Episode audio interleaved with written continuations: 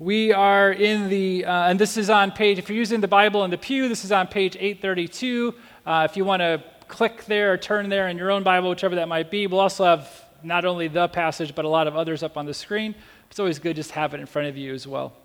Before we jump into our message for today, let me pray and just ask God to speak to us. So, God, we know that you are good.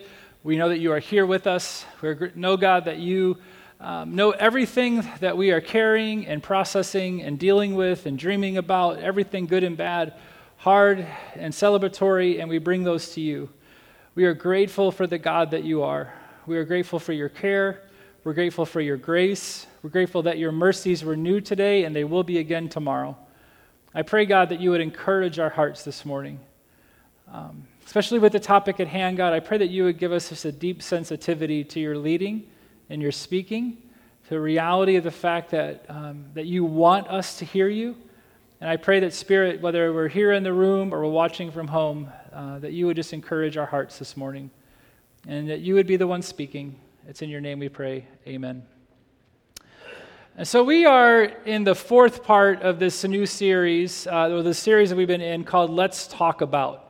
And we're leaning in and going into topics that many times get avoided when it comes to emotional health um, and mental health. And so we've been really laying some of the groundwork for that, talking about the fact that we are emotional beings.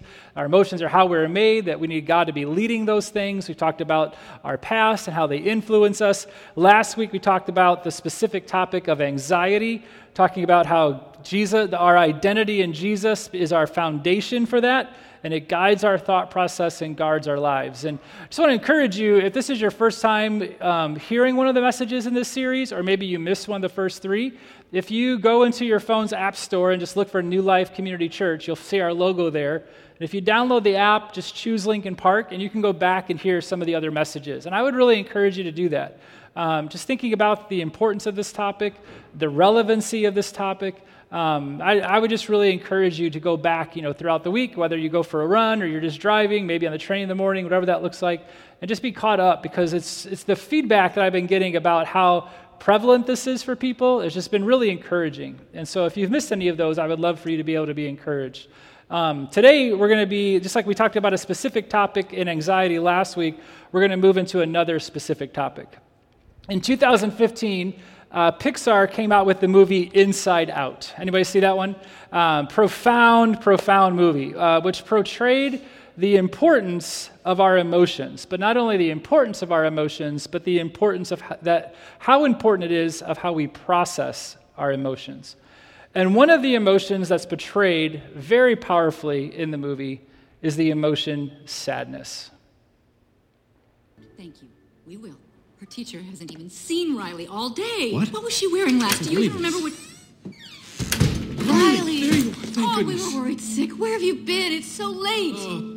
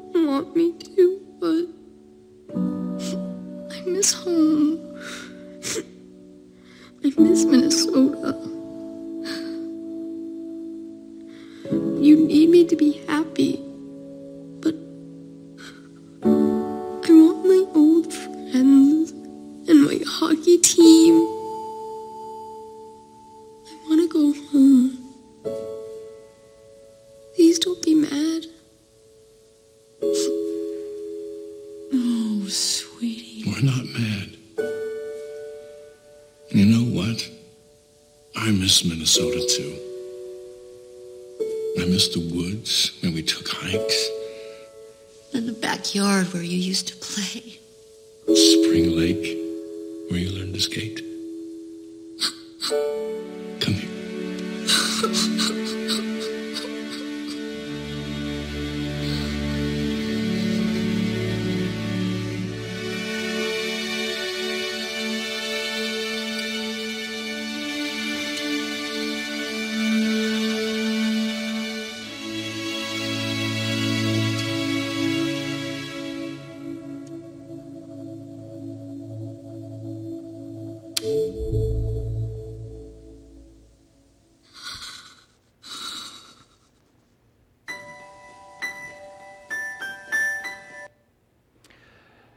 In the beginning of the movie, sadness is confined to the circle of sadness, if you will, uh, which is really a way for the other emotions to block her off, to confine her, to, as we would say it, even close her off and bury her down.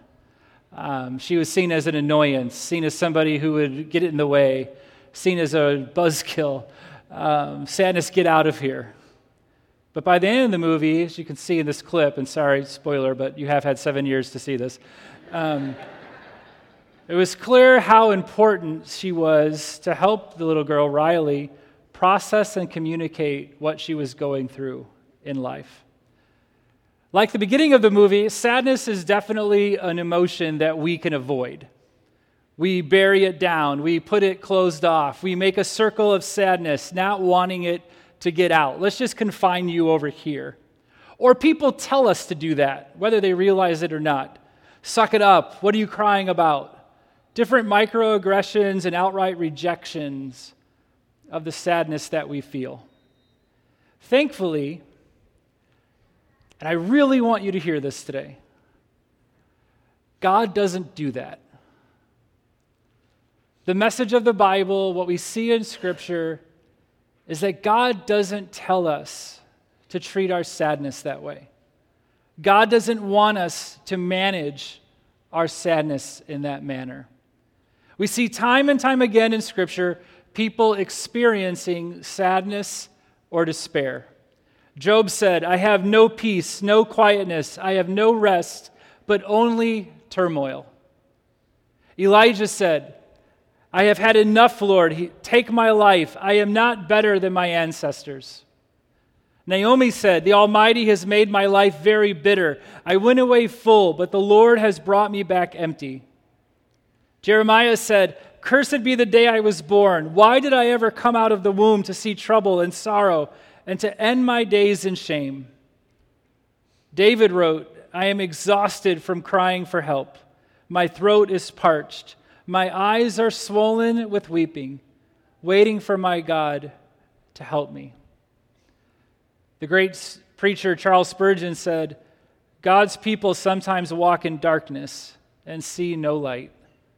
There are times when the best and brightest of saints have no joy. But amidst these realities and amidst these people in the Bible communicating their feelings, we also see time and time again God being one of comfort, of care, and of refuge.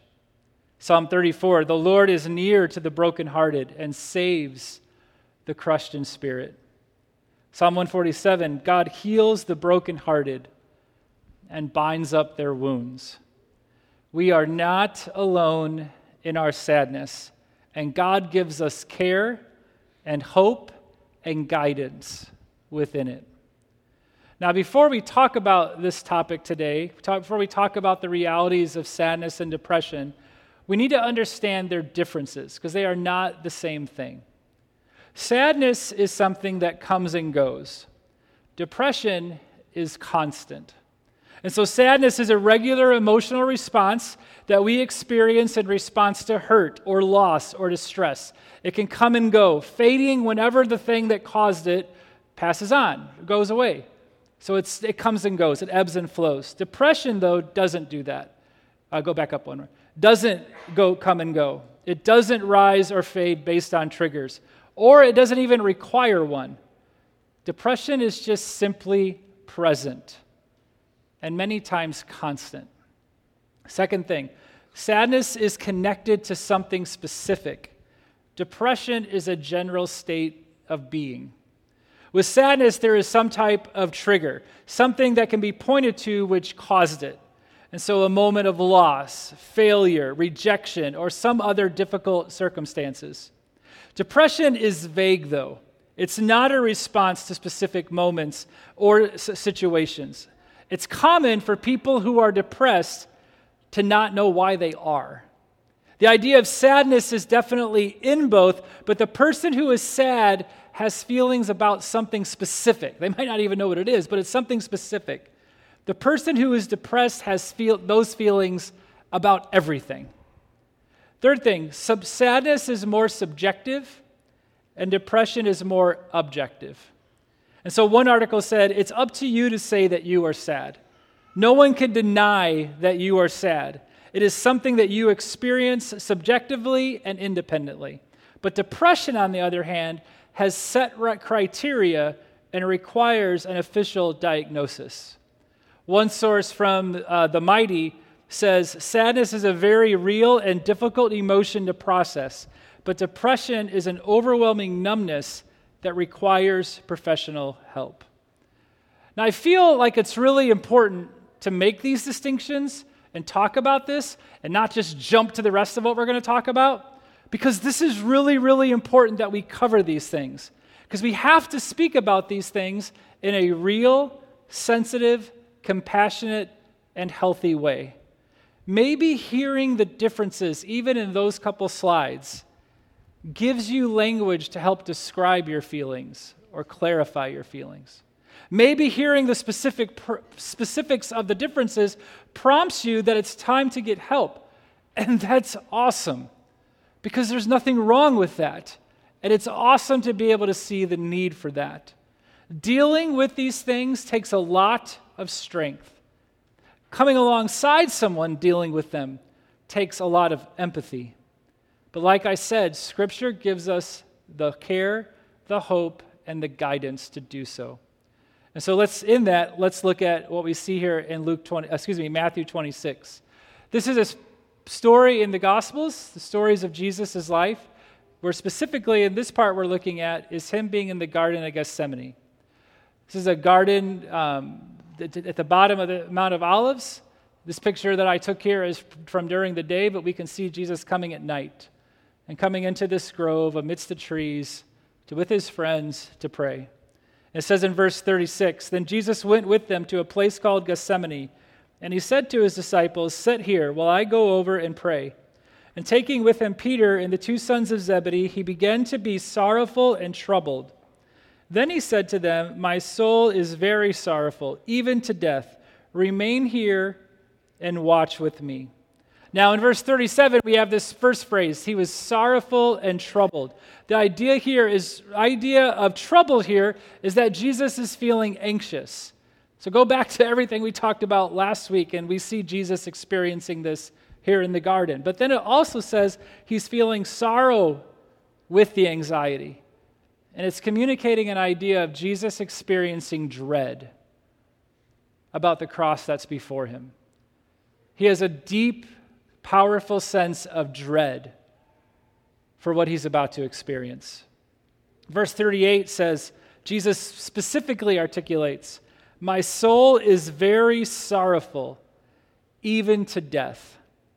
The picture here describes somebody at the deepest level of sorrow humanly possible.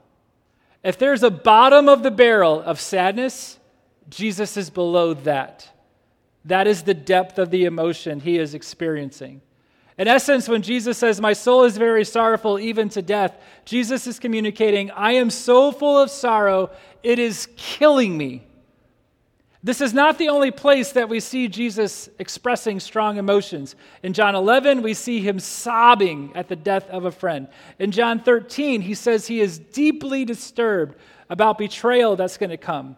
But here in the garden, the emotions are more intense than anything we've seen up until this point.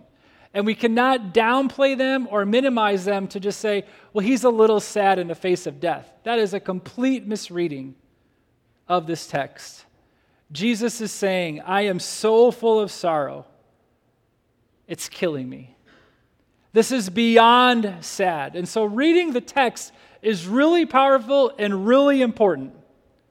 He who knew no sin felt and experienced dread and sorrow.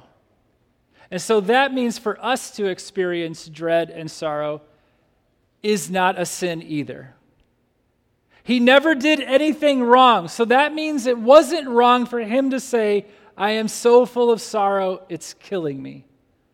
Jesus is over everything, glorious, everlasting, able to subdue all things, has the power to perform miracles and forgive sins, and at the same time, he fully experienced the human realities of sorrow and pain and dread and suffering.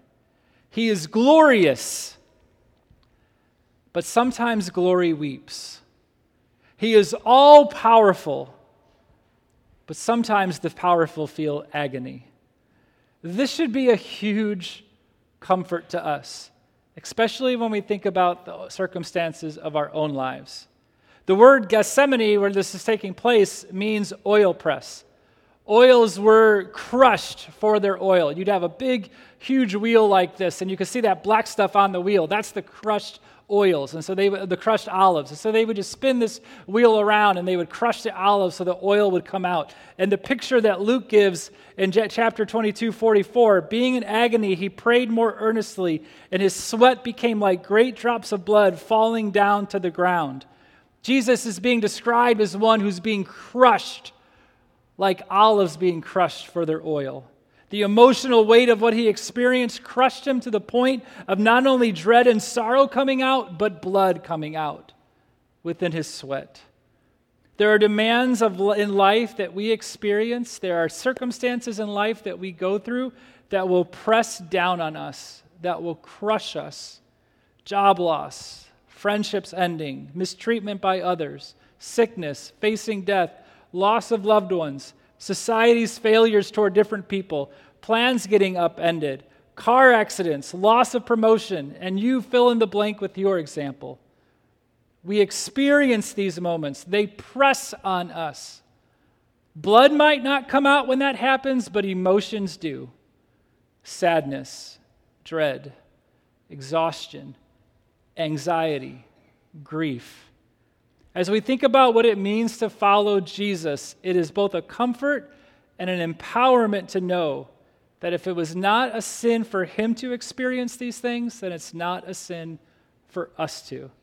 If he did not minimize and write off his sadness and his deep emotions, then we should not minimize our own or the fact that others do. And so find comfort in the reality. Because many times I think this is the message not only that the society can send at times, but the church can send at times. Oh, you're sad? Oh, you're depressed? Well, what's the sin in your life? Oh, I, oh what, what, what, what are you doing wrong?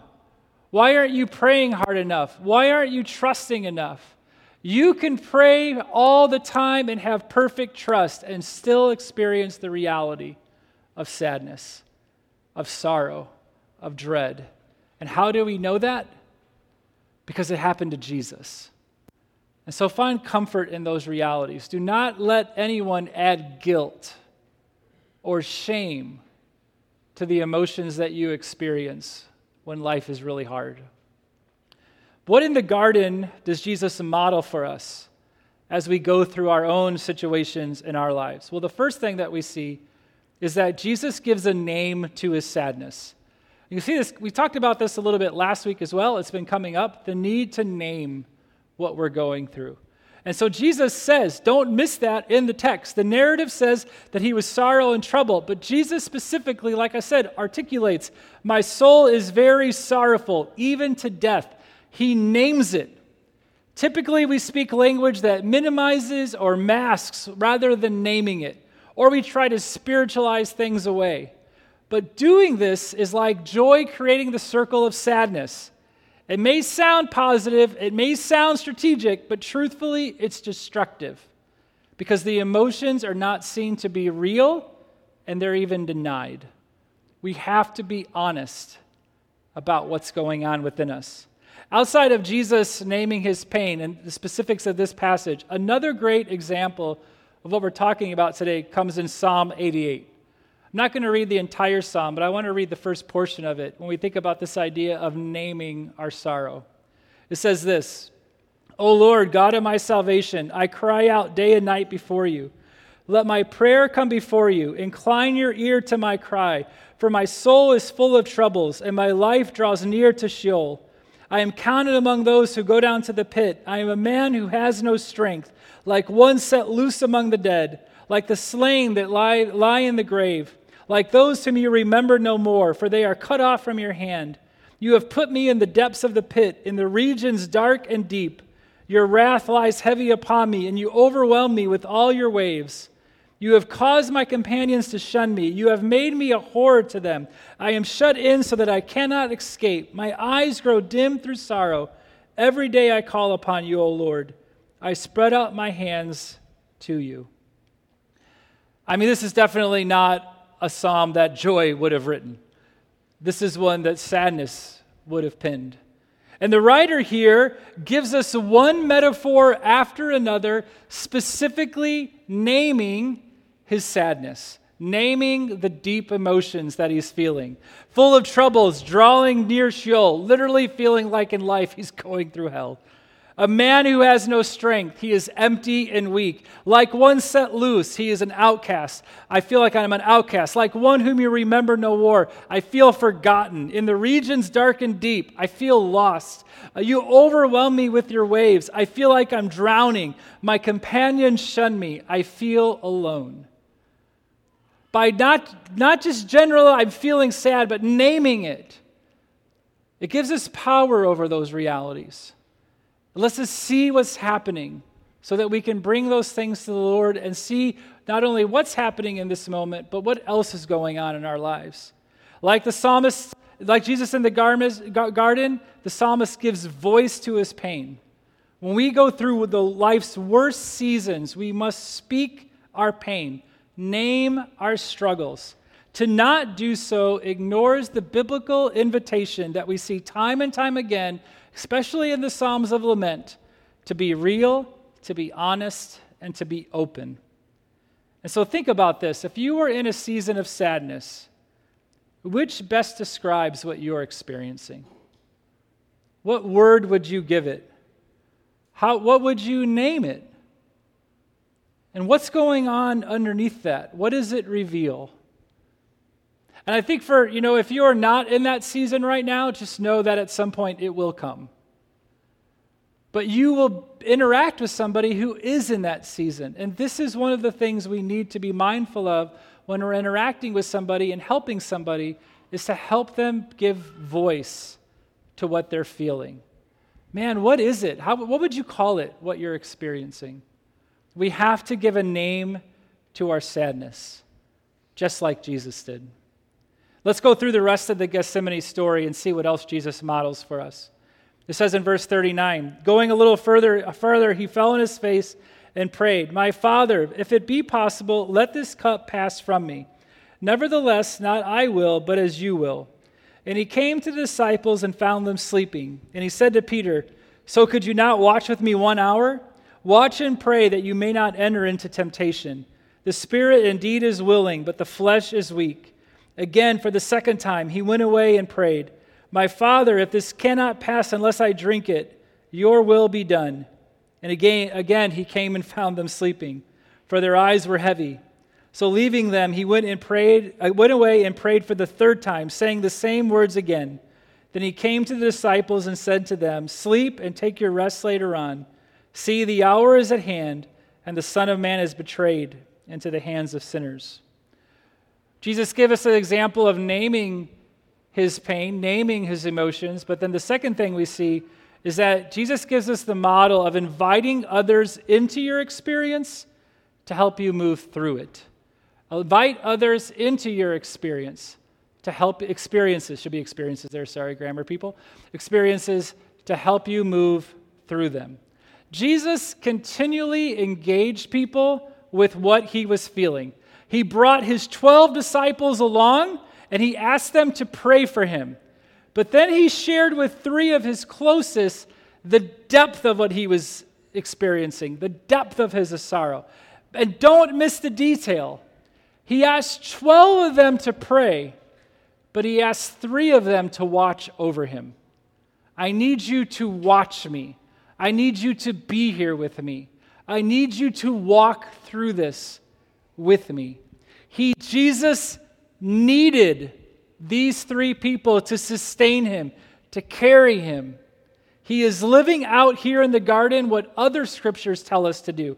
1 Corinthians 12 says, If one part suffers, every part suffers with it. Galatians 6, carry each other's burdens, and in this way you will fulfill the law of Christ. To watch him, they, he wanted them to suffer with him. He wants them to help carry his burdens. Martin Luther, champion of the Reformation in church history, suffered with depressive, depression, depression and different depressive ad- episodes. At one point, he writes to a friend saying this I did not sleep all night and still have no peace. Please pray for me, for this malady will become unbearable. If it goes on as it has begun, I am growing sluggish and languid and cold in spirit, and I'm miserable. He tells his friend specifically what's happening. I need you to pray with me. I need you to know what's going on. At another time, one of Luther's students confided in him the despair that he was experiencing and that the student even was communicating, con- contemplating suicide. Luther wrote to him and said, By all means, flee solitude, for the devil watches and lies in wait for you, most of all, when you are alone. Therefore, Jerome, joke and play games with others. In this way, you will drive out your diabolical thoughts and take courage. Be of good courage, therefore, and cast these dreadful thoughts out of your mind. Whenever the devil pesters you with these thoughts, at once seek out the company of men, drink more, joke and jest, or engage in some other form of merriment. For some of you, that's like the coolest thing you've ever heard in church, that last part right there. But Luther knows what is he saying? You can't just be by yourself in a room if this is what you're experiencing. You need to bring people around you. You need to bring people into this with you. Luther knew what Jesus modeled. We need to bring people into our experiences. So, a couple things to think about with this. If you are someone that is invited into the sadness of another, someone is willing to open up to you and tell you what they are experiencing, let me say this first and foremost. I hope you know what an honor and responsibility that is. Because it is hard to be open with people. It is hard to tell people what we are experiencing. And so if somebody sees you as somebody that is willing to be trusted, who will hear them, you need to be, that is the moment when your attitude of Christ and being a servant to them needs to kick in, and you see the responsibility of what's laid before you. Do not just skip over their pain to the positive, and don't simply compare their experiences to others, telling them to get over it. Again, quoting Spurgeon, he said, Some strong minded people are very apt to be hard upon nervous folk and say they should not get into that state. And we are liable to speak harshly to people who are very depressed in spirit and say to them, Really? You ought to rouse yourself out of such a state. I hope none of you will ever have such an experience of this depression of spirit as I have had. Yet I have learned from it to be very tender with all fellow sufferers. The Lord have mercy on them. That is the disposition, disposition we need to have toward those who are struggling. When somebody invites you into their pain, be with them. Don't try to fix them. The closer to the moment, the closer to the trigger, the cause, if it's fresh, your presence is more important than any words you can say. Charlie Peacock, a Christian uh, uh, musician, he wrote an older song called Now is the Time for Tears. And in that song, he says, Now is the time for tears. Don't speak, save your words. There's nothing you could say to take this pain away. Don't try so hard. You can just simply be. Cry with me. Don't try to fix me, friend. That's how you'll comfort me. When somebody opens up to you, that's what they need. They need your presence, they need your tenderness, they need your care. If you are in a season of sadness, it is an act of strength, not of weakness, to invite others into your sorrow. Not that you need to share it with everyone, but you need to share it with somebody. You need to not be alone. Take Luther's advice find things that make you laugh, find things that you enjoy, and find people to laugh with you and enjoy those things with you. We need reminders of what is good, of what is great, what is gracious. Because if we're in the midst of it, we can get laser focused on the thing that's causing us the sadness, and we need to have our perspective broadened. We need to see more. And bringing people into that and people who can help us laugh is one of the best things we can do for our hearts. Luther said, When I am assailed with heavy tribulations, I rush out among my pigs rather than remain alone by myself.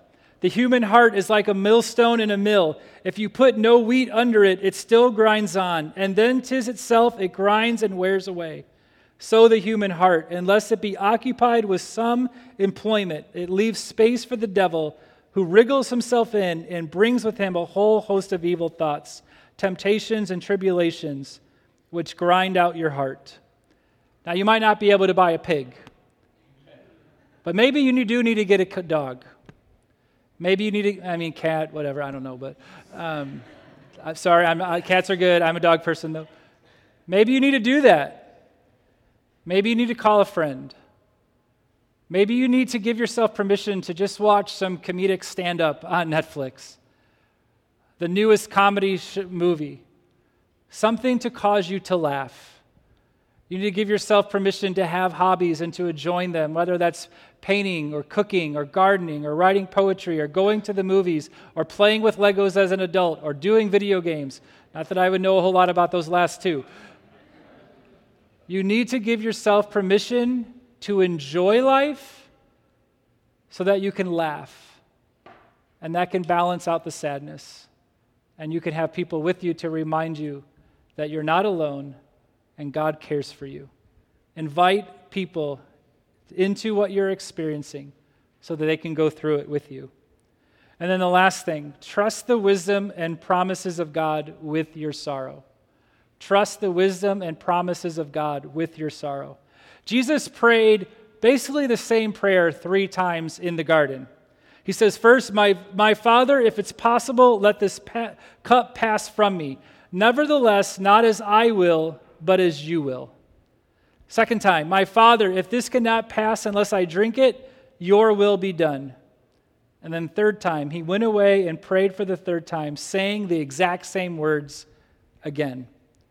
Now, there's two parts to the prayer that Jesus prayed in the garden. In the first part, he's asking the Father for another way. Do you realize what Jesus prayed there? He's about to go to the cross so that our, he would die for our sins. He's about to go through the most painful situation, the most agonist death. And his prayer in the garden is is there a plan B we can do instead of that? That's what he's praying.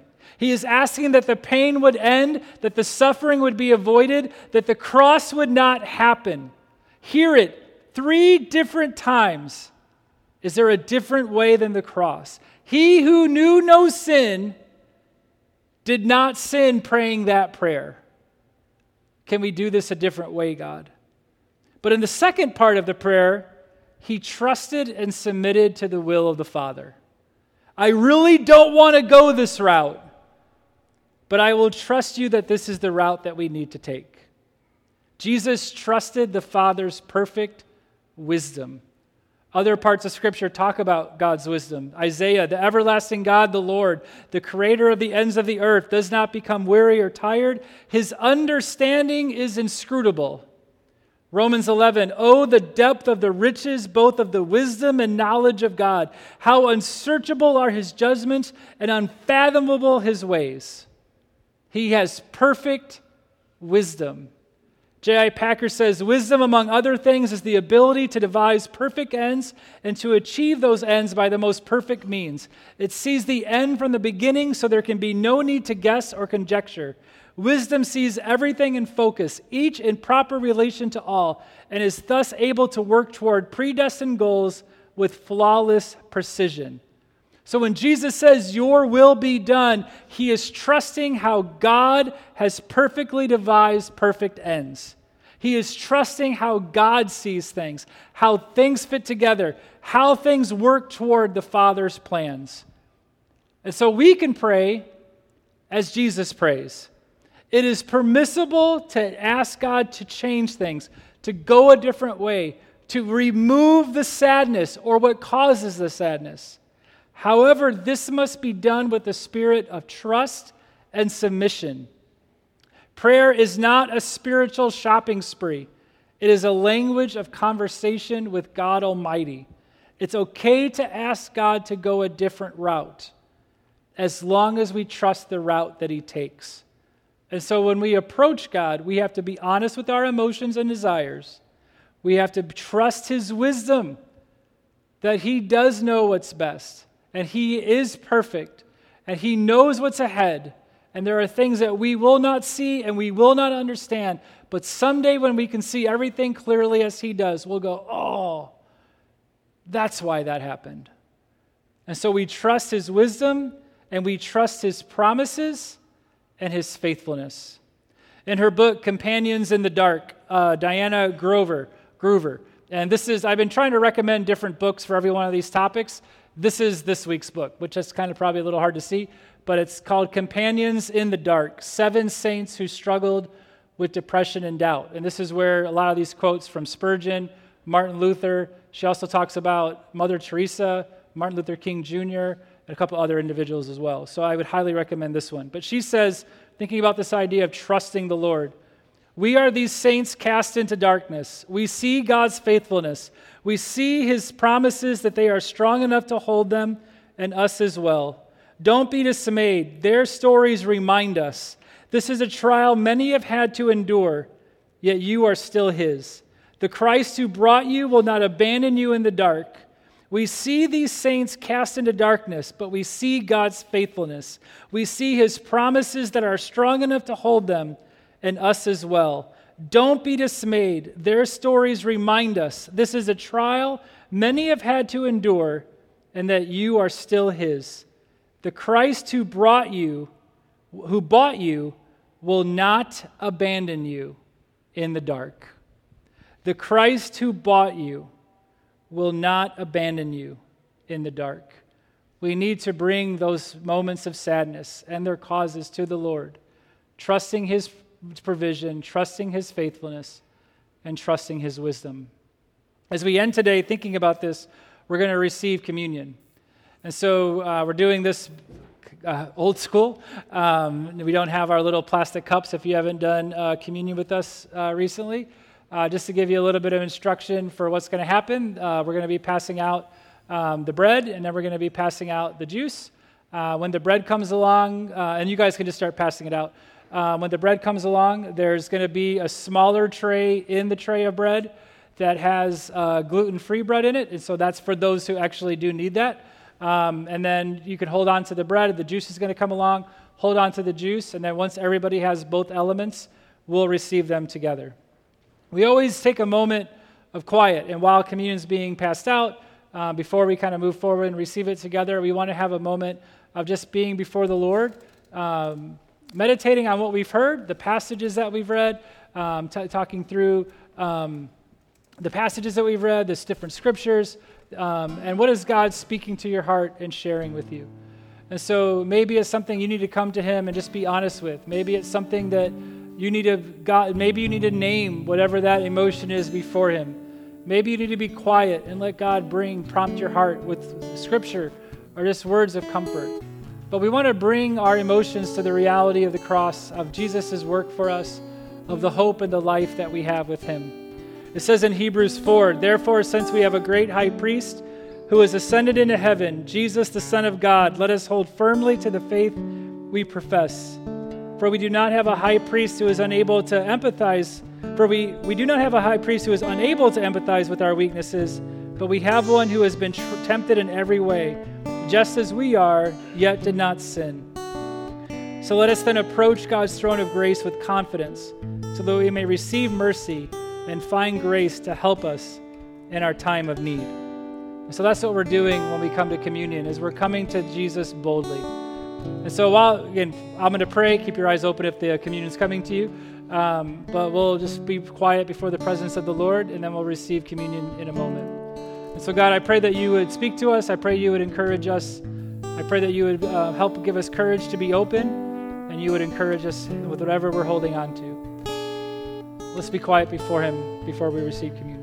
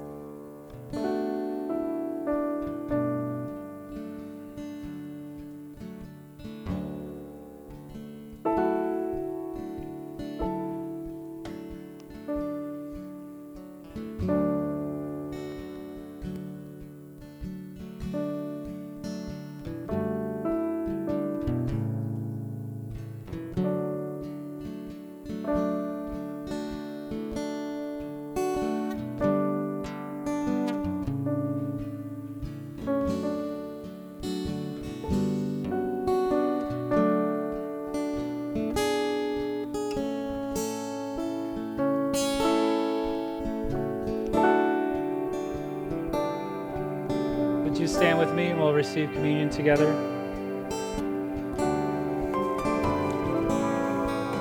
Psalm 143 says, Come quickly, Lord, and answer me, for my